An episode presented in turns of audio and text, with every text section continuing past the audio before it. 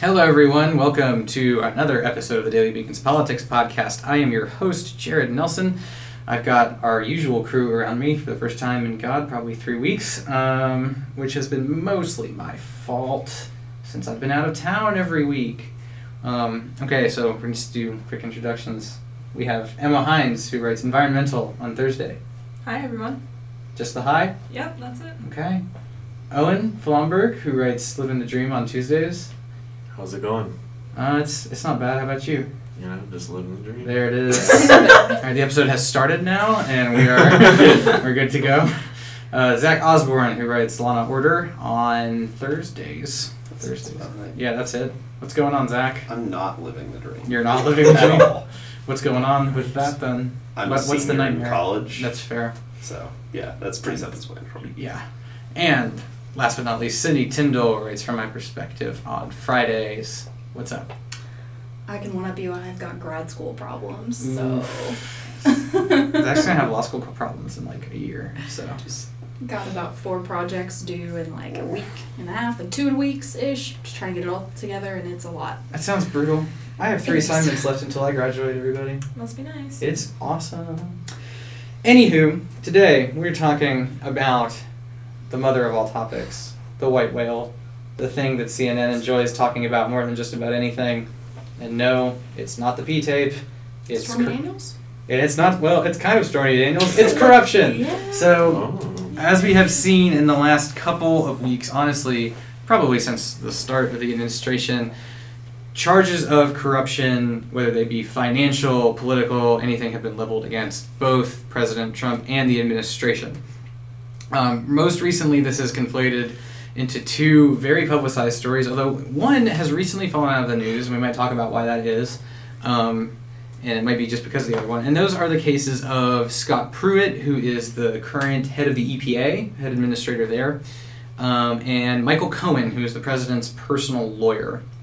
Um, we're going to start with Scott Pruitt first, because I think it's interesting and kind of emblematic of the larger issue here. So, if you're unaware, Scott Pruitt, who is the head of the EPA, um, has had some issues in the news, to say the least. Um, it was this, I think Politico reported that he had been staying in an oil lobbyist or coal, coal lobbyist's home for $50 a night in D.C. while he lived in D.C. He's the former Attorney General of Oklahoma and flies back to Oklahoma quite often, which is the charge of the other thing, which is that he's been charging first class to the government dime every time he flies home to Oklahoma, which is quite a lot. Uh, interestingly, he hasn't flown first class any time that he's had to pay out of his own pocket for this. His justification for this is that he needs the first class space for his security detail, which consists of over 20 people for the EPA administrator. Um, and going along with that security, he's installed a private phone booth in his office for $43,000. He's put bulletproof glass in his office um, and all the windows, um, essentially walling himself, himself off from the rest of the EPA um, and just been charging these kind of exorbitant rates to basically any like government bill he can find. Um, outside of that, he also approved pay raises for two aides that worked with him in Oklahoma who now work at the EPA, and these aren't just like regular raises; these are raises upwards of twenty thousand dollars. Um, he did not get approval for these raises. He used a very obscure portion of the 1973 Clean Water Act, I believe, that essentially allows the EPA to sign on consultants without administration approval for a specific amount of time. So he initially tried to get these people their raises the normal way. They said, no, you can't pay them this much. And then he fired them and then rehired them as these consultants with the higher pay, which looks a little bit sketchy, to say the least. Um, so basically, what I want to talk about here is that we've seen people, whether it's Ben Carson's twenty-three thousand dollar, Thirty-one. thousand dollar desk, um, Tom Price uh, charging exorbitant amounts of money to fly around the country, the former head of HS of HHS. Um, and we've seen this kind of thing happening a lot, and we've seen charges of corruption leveled. And I'm just kind of curious for a couple of perspectives on why this seems to be happening more often than it has with anyone else. Like these are low, relatively low level cabinet members um, doing this type of thing for really ancillary reasons. And I was curious why we think that is, and both the legal implications of this, whether it's like totally legal and how you get rid of a cabinet secretary. Um, so I'm going to start with Zach here. Uh, Zach, what do you think? Do you think this is emblematic of a larger culture? So, the burden on our current legislature is that they exist as a check on the executive.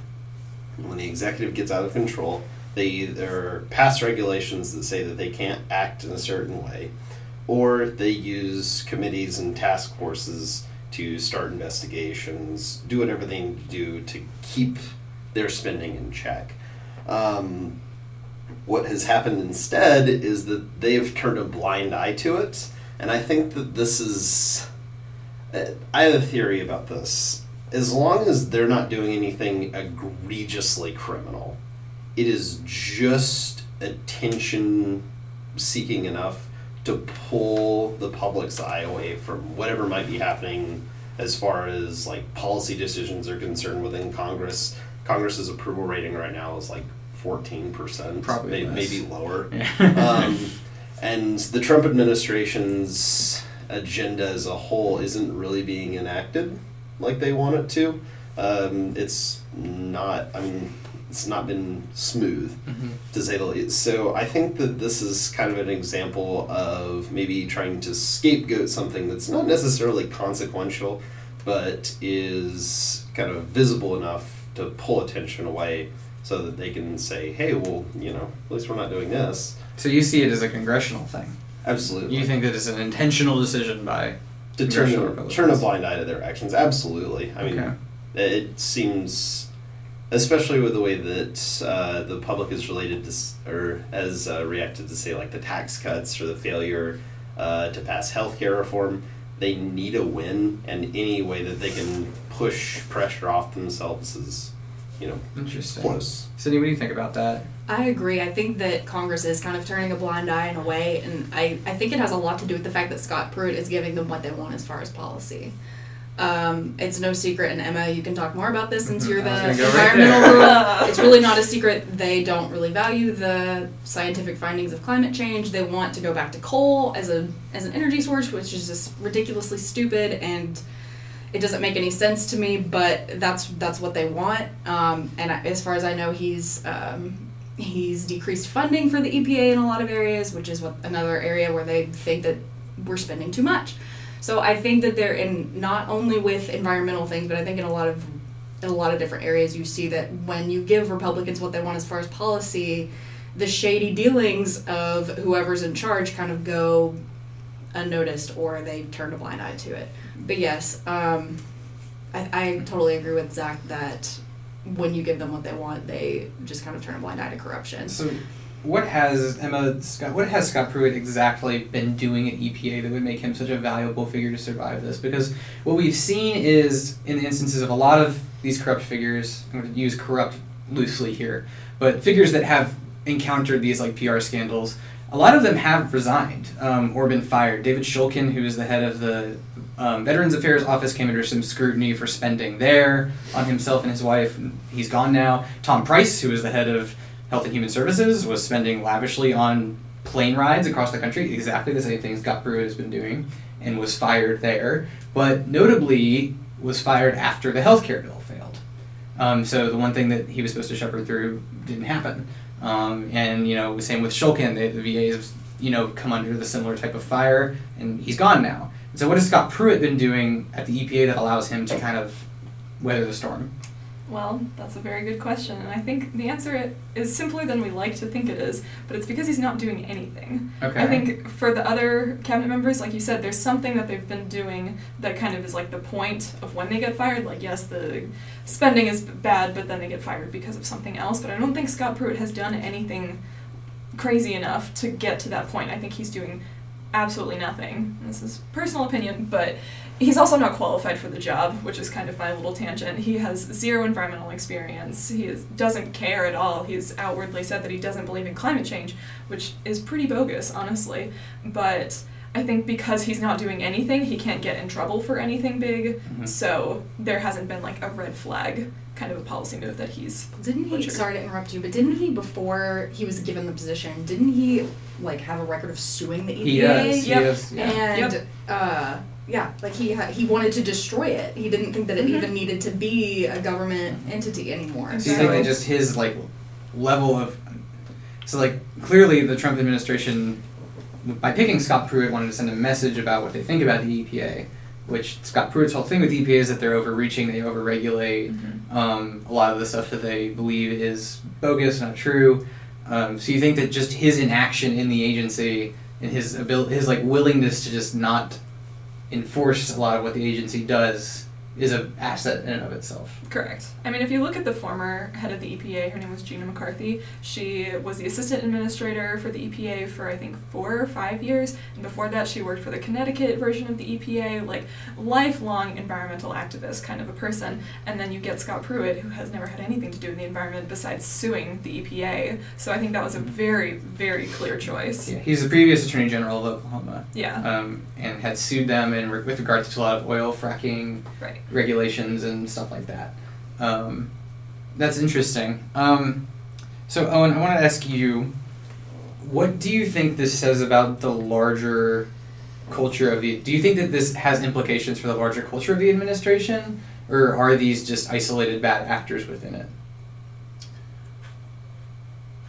That's a good question. Um, I, I I think that President Trump is the all-time pro of weathering storms. He really is. you, you know, you talk about like, oh, they need to put their head down. You know, these Mhm. various secretaries and whatnot put their head down and weather storms and whatnot. I think he's the pro, and we saw this especially through the election season. Is every you know, a, subjectively, I guess, crazy thing that uh, he did throughout the election season, the pundits would all come out and say, "This is what will end up. This is Mhm. what will end up. This is what, what will end up." And even things that he's done during his Yes. administration, Mhm. you know, this is what will end up. This is what will end up. And we just haven't seen any sort of final blow. And I, I do firmly believe that there was a lot of corruption Mhm. uh, during the campaign season and during this administration. But like I said, it just seems like nothing really sticks. And I think because he's an artist in that sense, and I think this administration it, it, it takes a, it's an art form. It really is is being able to divert attention Mhm. from what really matters. And I, I think that uh, President Trump and his administration, uh, with, with his corruption and everything, has played the media like a fiddle since the day he said that he was going to run. I guess you could say uh, he makes the best deals. right. There's so much winning. Yeah. I think you're right with the distractions too. A lot of people think that uh, bombing Syria was a distraction from the Cohen raid because that happened around the Yeah. same time. hmm Yeah, I mean, I don't know. I don't know how much he thinks through personally the decisions. I think that, I think that the the Occam's razor, with with most people, and with, or at least with President Trump, based on past behavior, is he's very impulsive Yeah. um, and kind of makes decisions on the fly, and how things feel in the moment. And granted, that does lead, I think, almost as a byproduct, maybe, as a sense of distraction. Um, and so, do you think that, like, essentially them observing his ability and the way that the news cycle has worked around the administration, essentially, a lot of these people, these secretaries doing these things, feel a little bit less pressure, less accountability because they know, oh, in a week it's going to blow over or it won't Yeah. be a thing. Yeah, and I mean, like, I, I don't think people give uh, Trump enough credit, and I he I think tries to create this image that he is not, you know, a mastermind or anything like that. But I really do think that he, like you kind of alluded to it while you were talking there, is that he's just these are impulsive Mhm. decisions, and the way the news cycle works, it just kind of works together. I really do think that he consciously, or someone at least consciously, works to distract the media in a way because it's, it's very easy. I feel like to control it in a soft way. Mm-hmm. Um, but yeah, uh, th- that's kind of just how I see it all. Is if they do something egregious, all they have to do is you know create another problem or create a Mhm. distraction. And I think it hasn't been. There's been just so much going on. It's you know not hard for something like that to happen. Yeah.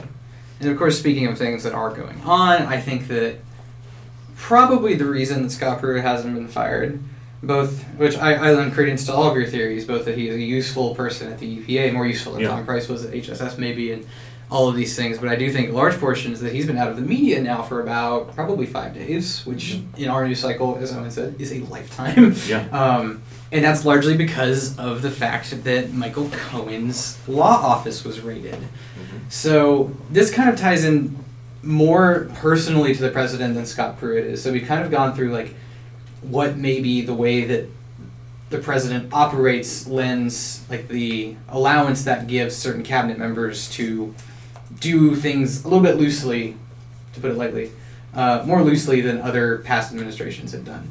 Um, but as we get into the more personal side of how President Trump operates and things directly within his inner, inner circle, Michael Cohen, I think, is kind of emblematic of that. Um, so, if you're unaware, Michael Cohen is Trump's personal lawyer. Um, he has, I think, served the Trump organization for over 15 years at this point. Um, was with him, has been with him all the way, basically, like original diehard Trump guy. Um, he only has three clients. Those three clients are, and correct me if I'm wrong on this, are President Trump, the Trump Organization, and funny enough, Fox News television commentator Sean Hannity. Um, we can get into that a little bit later. Can't wait. Um, so, but Michael Cohen, uh, in a n- not unprecedented but very surprising move, had his law office raided. Um, this caused kind of a, I will go ahead and just call it a blow up from the president on, on Twitter and in other statements, um, declaring attorney-client privilege dead. These types of things. Now, what that means is, if you're unaware, communications between an attorney and their client are privileged. They can't be looked at by law enforcement um, willy nilly. You can't just like get a warrant for those. Really, what you have to do is you have to have credible evidence um, and high probability that these communications contain either the like them committing a crime or the people in the communications planning to commit a crime. So it's a very high evidence threshold you have to present. You have to go before a special judge um, and get approval for this type of thing to later raid a law office. So it's a big deal.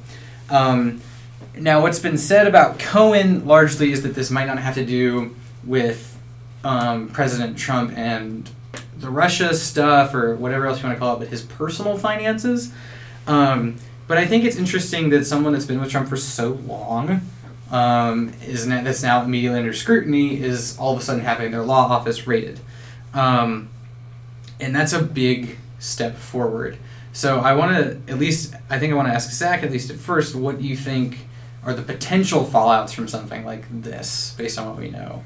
So, as you mentioned before, there is uh, there's an exemption to the rule of attorney-client privilege. It's called the crime fraud exemption, and um, basically the exemption says that it only covers the motive of the client Mhm. if the client is either seeking or conspiring to commit fraud or a crime um, what enables them, or why this is so scary, and why I think it has really far-reaching ramifications, is the way that these warrants are carried out. You're not going to know what you're looking for beforehand, so you have to get everything, and then you have an unrelated filter team, or whatever Mhm. you would call them, who don't have any connection to the investigation, go through and pick out the relevant information why I think this is especially concerning to those persons involved, whether that's Cohen, whether that's Hannity, whether that's President Trump, or the Trump administration who's had issues with this in the past, is that when they're going through that information, the only thing that keeps that investigation team from disclosing information not related to the case is their honor and the possible burden of criminal charges being levied against them. Nothing else. So currently, uh, Mueller's team, the investigatory team who went in and I do believe actually that it was the Southern District of New York's Yeah. U.S. Attorney's Office that led the raid, so they're probably the people looking at it. they have everything. Mm-hmm. They have everything that so that includes and this is like there's a lot of information that attorneys take down within these meetings that could be just correspondence that could be notes on like potential suits that he wants to seek in the future that could be contingencies to potential suits or strategies you know if we get sued you know if this stormy daniels thing starts to cascade a little bit too quickly this is how we're going to approach it. We're going to try to get it thrown out. We're going to do xyz we're going to offer you know this this and this. We have three or four other playboy stars whatever that are starting to come to the table. How do we um, how do we react if that becomes a class action? Um, especially in these meetings i think the, the most salient and i'm going to quit before i become too long-winded i think the most salient piece of information is correspondence if i go and speak to my attorney and they're like hey you were arrested for say i don't know it's 420 marijuana possession I maybe I told the cops, no, it's not on me. That's someone else's. Mm-hmm. I'm going to tell my attorney that is mine because it helps them craft their case. You have to be honest with your attorney. Yeah. So if Cohen, which if he's a good lawyer, is keeping notes of that correspondence that he can refer to later, Mm-hmm. he's going to have something like that. And whether or not something like that comes out and it's especially damning, or if, you know, I, something is leaked, I think that Yes. therein lies the potential for this to be especially harmful to the interests of Trump, the Trump organization, and Sean Hannity. Yes. Um, the Sean Hannity thing is particularly interesting to me for a variety of reasons. Um, if you don't know, Sean Hannity hosts a 9 p.m. show on Fox News every night um, in the weekdays, um, and he is, to say light, to put it lightly, a, a Trump supporter. Um, the show recently has focused on um, I would argue conspirator- conspiratorial, but you can view it one way or the other. Um, attacks on the special counsel investigation, um, calling like saying that there's a Mueller crime family, things like this. Um, and he's also interviewed Michael Cohen numerous times on his show and never disclosed that that was his lawyer that he was interviewing. Um, so that's a whole other issue with journalistic ethics. If you ask, if you were to ask me, at least as somebody that works for a paper, I can't have somebody on here that you know is my lawyer and like interview them as it's you know looking for facts or like you know just as a commentator and not disclose hey i have a very close personal relationship with this person and they you know know all of my dark secrets and represent me in court. Like that's a little bit weird to say the least. And it's especially weird that it's sean hannity who is somebody that um, reportedly talks to the president on a semi-regular basis um, on the phone or however um, it's been reported in the New York Times a couple times that Trump will just call him or he'll call him and they'll talk about how things are going or whatnot. Um, and so that's really interesting. But I think the thing that Cohen has and that the they're focusing in on most, at least when they talks about Cohen's personal finances and financial issues, might be this Stormy Daniels payment. Um, so if you're unaware, Michael Cohen, beyond being Trump's personal lawyer, is also the deputy head of finance for the RNC. Um, that's a committee that's or the, the finance part of the RNC is also was headed by Steve Wynn, who was um, resigned over sexual harassment allegations recently. Um, but essentially, at some point during the election, um, Michael Cohen paid Stormy Daniels, who uh, has said that she had an affair with President Trump right after his youngest son was born, um, $130,000 of hush money to be quiet about the affair. Um, this was, I believe, in October of 2016, so like right in the heat of the election. Um, the funny thing is, of course, is that um, she was paid this money to sign an NDA agreement, a non-disclosure agreement, to never talk about it, but the president never signed the agreement. And so her lawyers have argued that it is non binding. Michael Cohen has said that President Trump didn't know about this payment, which would mean that he entered into an agreement on his client's behalf without consulting his client, which don't even get me started on the bad practices that that implies about being an attorney. Um, but if communication shows that President Trump didn't know about this payment, didn't whatever, it either gets Michael Cohen in a whole heaping legal trouble for doing this without his client's permission, or it could be that they could both be in trouble for some sort of campaign finance violation. Um, if the funds were u- if the funds used, one hundred thirty thousand dollars, were um, taken from the Trump campaign, that's a campaign finance violation. If anybody remembers John Edwards in this room, do you know who John John Edwards is? Uh, John Edwards had a was a South Carolina Democrat, pretty popular rising star back in two thousand and eight ish. Ran for president a couple times. He was Um, Kerry's um, running mate when he ran. Yes, he was John Kerry's running mate in Yeah. 2004.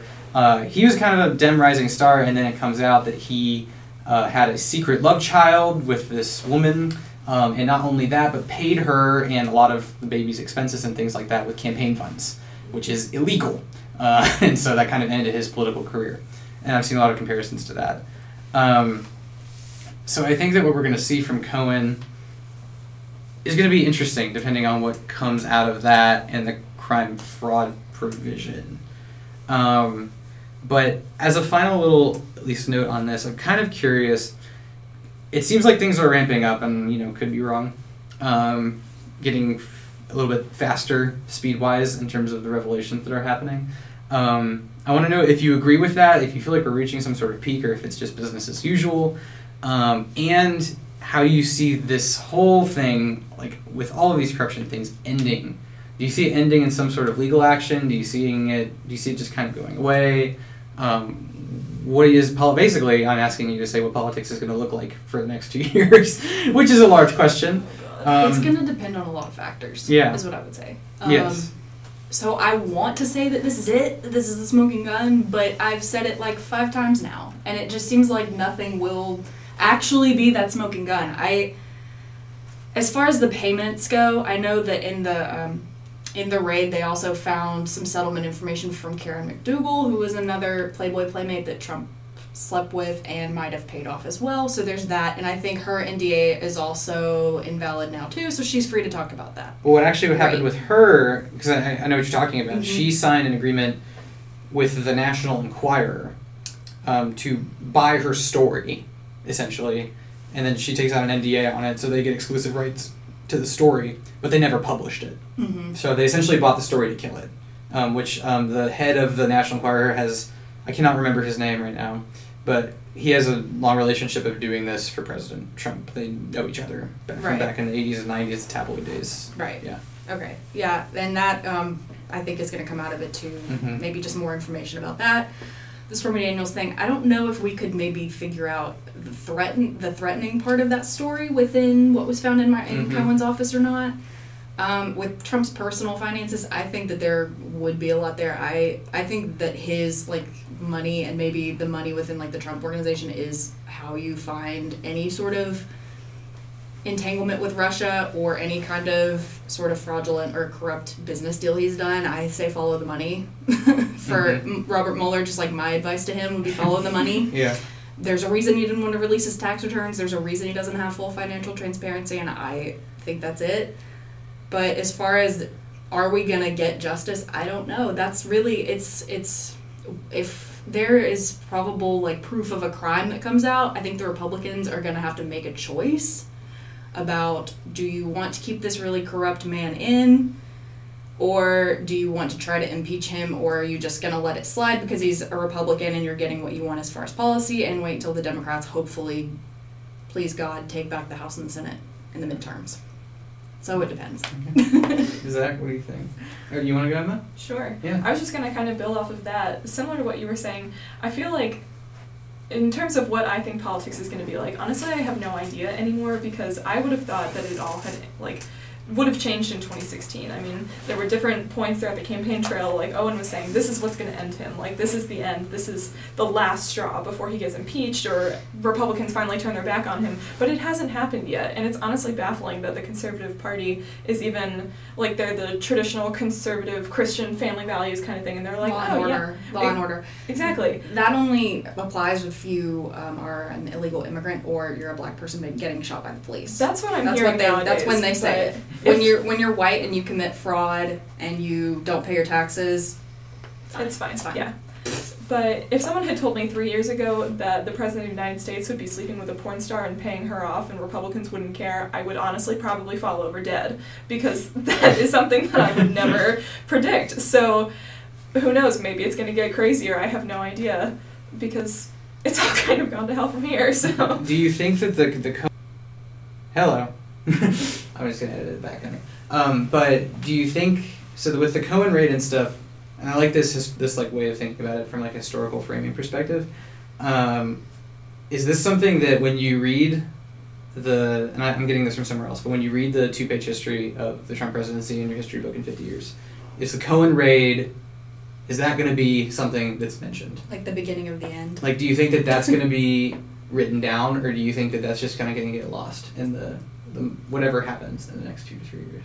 that is a really good question. Um, I think it depends on what comes out of it. If they find incredibly damning evidence or anything like that, then yeah, I think they're going to say that this is the beginning of the end. But if it's evidence that's no less controversial than everything that has happened so far in this administration, then I think it's going to get lost. Okay. Owen, what about you? So you're familiar with the story of Al Capone Yeah. and how, you know, so he, he was a mafia guy and involved in, you know, the various gangs and mm-hmm. everything. And the only, like, the feds were always after after him and everyone was always trying to catch him and like because everyone knew he was doing illegal things but no one could actually get proof. I feel like th- it's kind of similar and i think we can learn a little bit from that moment because when they finally got him it was on like tax evasion or something like that. Mm-hmm. You know it, it seemed like a very minor thing and not you know the big crime or the big corruption that he was really involved with but that's what they got him on. And i think that this whole raid has the potential of maybe finding that little thing that it's kind of like you really can't refu- refute it at all. It's actually damning. Even though there's been all these much larger claims and these much larger kind of uh, instances of you know pretty blatant corruption but not enough proof for it to get anywhere so maybe this will be you know you know have some sort of evidence or something that will actually like be the last nail in the coffin. But i, I don't know. I, it kind of reminds me a lot of that. Because we see so much corruption or what looks like corruption with trump and with this administration but it's just nothing has been solidified. Mm-hmm. be proven at all. Zach. I've sat here for like three minutes trying to figure out how I'm going to answer this question. and I think I'm going to do it by promulgating a conspiracy theory. Oh boy. yay Well, so I think this one's legitimate. So I think that nothing happens. I think that we see a lot of sound bites and we see a lot of, you know, we see maybe some phrases from their uh, from their correspondence that's like, yeah, that that does it. Mhm. And for anybody else, that would do it. For him, it doesn't. And what it's going to do is it's going to embolden him. He's going to be like, if I can get away with this, I can get away with anything. And the, the thing that I think is going to be the downfall of Trump, the Trump administration, however you want to phrase it, is he is going to recognize that his true power lies not in the policy that he makes and like his that's what people are afraid of is he's going to make standing policy changes that are going to last for the next three four five six decades that are going to irreparably damage our democracy. I don't worry about that as much as i do him realizing that his true power in the immediate is that he can manipulate our economy and he can manipulate markets depending on how pissy he gets on twitter so we saw this when he lashed out against Amazon. Mhm. Their stock dropped four percent.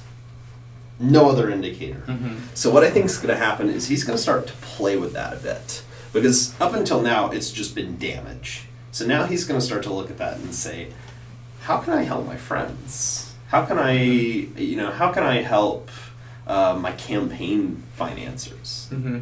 And then, I, so I think the eventual end is we start to see some form of like economic or securities fraud that is directly related to his policy decisions. It is pure conjecture. But that being said, I feel like that it is an eventuality that is big enough on everyone's radar. Because when you start screwing with people's money, that's really when they get mad. Mhm. You know, unless you're hurting me physically, the next thing that I care about is money because it ensures security, safety, whatever you want to call it. Mm-hmm. So that's where I think Congress draws the line because without Mhm. their without their involvement, he can just keep doing this Yeah, stuff. and that would be my, my, my last point would be that um, I think that answering that question and it is it is it is kind of unfair um, because I think that so much of it depends on what Congress looks like in two years. Um, I think that if you if you like have the current Congress or some form of it, a Republican controlled Congress, they've shown a willingness, like we discussed with Scott Pruitt, to kind of let a lot of the more rigorous stuff, like their rigorous uh, checks, slide if they're getting policy outcomes that they enjoy, like Emma talked about of what he's doing. And I think that's largely true for true for Trump too. Like if they're just if they're kind of getting things that they want, they're willing to let some things slide. Um, but I think that if Democrats take back the House in 2018, I think that that whole thing gets flipped on its head, and you start seeing um, the Judiciary Committee, um, special investigations, just the full bore of the U.S. Congress essentially dedicated to ripping him apart, whether that's in preparation for impeachment or in preparation for a 2020 election. Um, and it could really, I mean, it might behoove them to wait till 2020. Like, impeachment's a long, messy, difficult process. Um, it's never worked in the history of this country. It's been we've been around for over 200, like about 250 years, and it's never ever worked. So um, I, I think that they're going to make that calculation if they were to win power. But I think that if they don't win power, I think that you're going to largely see um, maybe a more emboldened Trump. But I think that you're also going to see a Trump that gets a little bit more bored with a lot of what he's doing as the presidency stretches on. And I don't know what that looks like. Maybe it looks like him being on Twitter more, which I think is hard to imagine for some people. Um, or maybe it looks like him just not being on Twitter, not doing really doing much. But I think that that's kind of where this goes, depending on how 2018 turns out. But um, that's where we'll leave it. Um, thank you all for listening in. Does anybody have any parting words? Any final greetings? Just silence. This crap's exhausting. It is. Anyway, we're wrapping up. We're getting there. Um, Do the right thing. do the right thing. Yeah. Be nice to one another. Final advice: do the right thing. Be nice to people. Corruption is just a construct. Corruption is a construct. Zach. Oh, that's that's it's it's currently 4:27 on a Friday. Oh, you just dated us, boy. We, We missed 420 on 420. We just Oh, well. no no I'm done. Can't hotbox the studio, sadly. Yes. Oh my Um, god, are you gonna put that on there? yeah, it's staying then. Okay. Sydney. Ugh, I don't. I don't know. Have a good weekend, everyone. Yeah. Good luck with finals. That's all I got to. It's been a ride. That it has. Just living the dream. Nope, that's not my thing. Okay. Goodbye, everybody. Thank you all for listening. I We'll am see the you- dream. oh my gosh.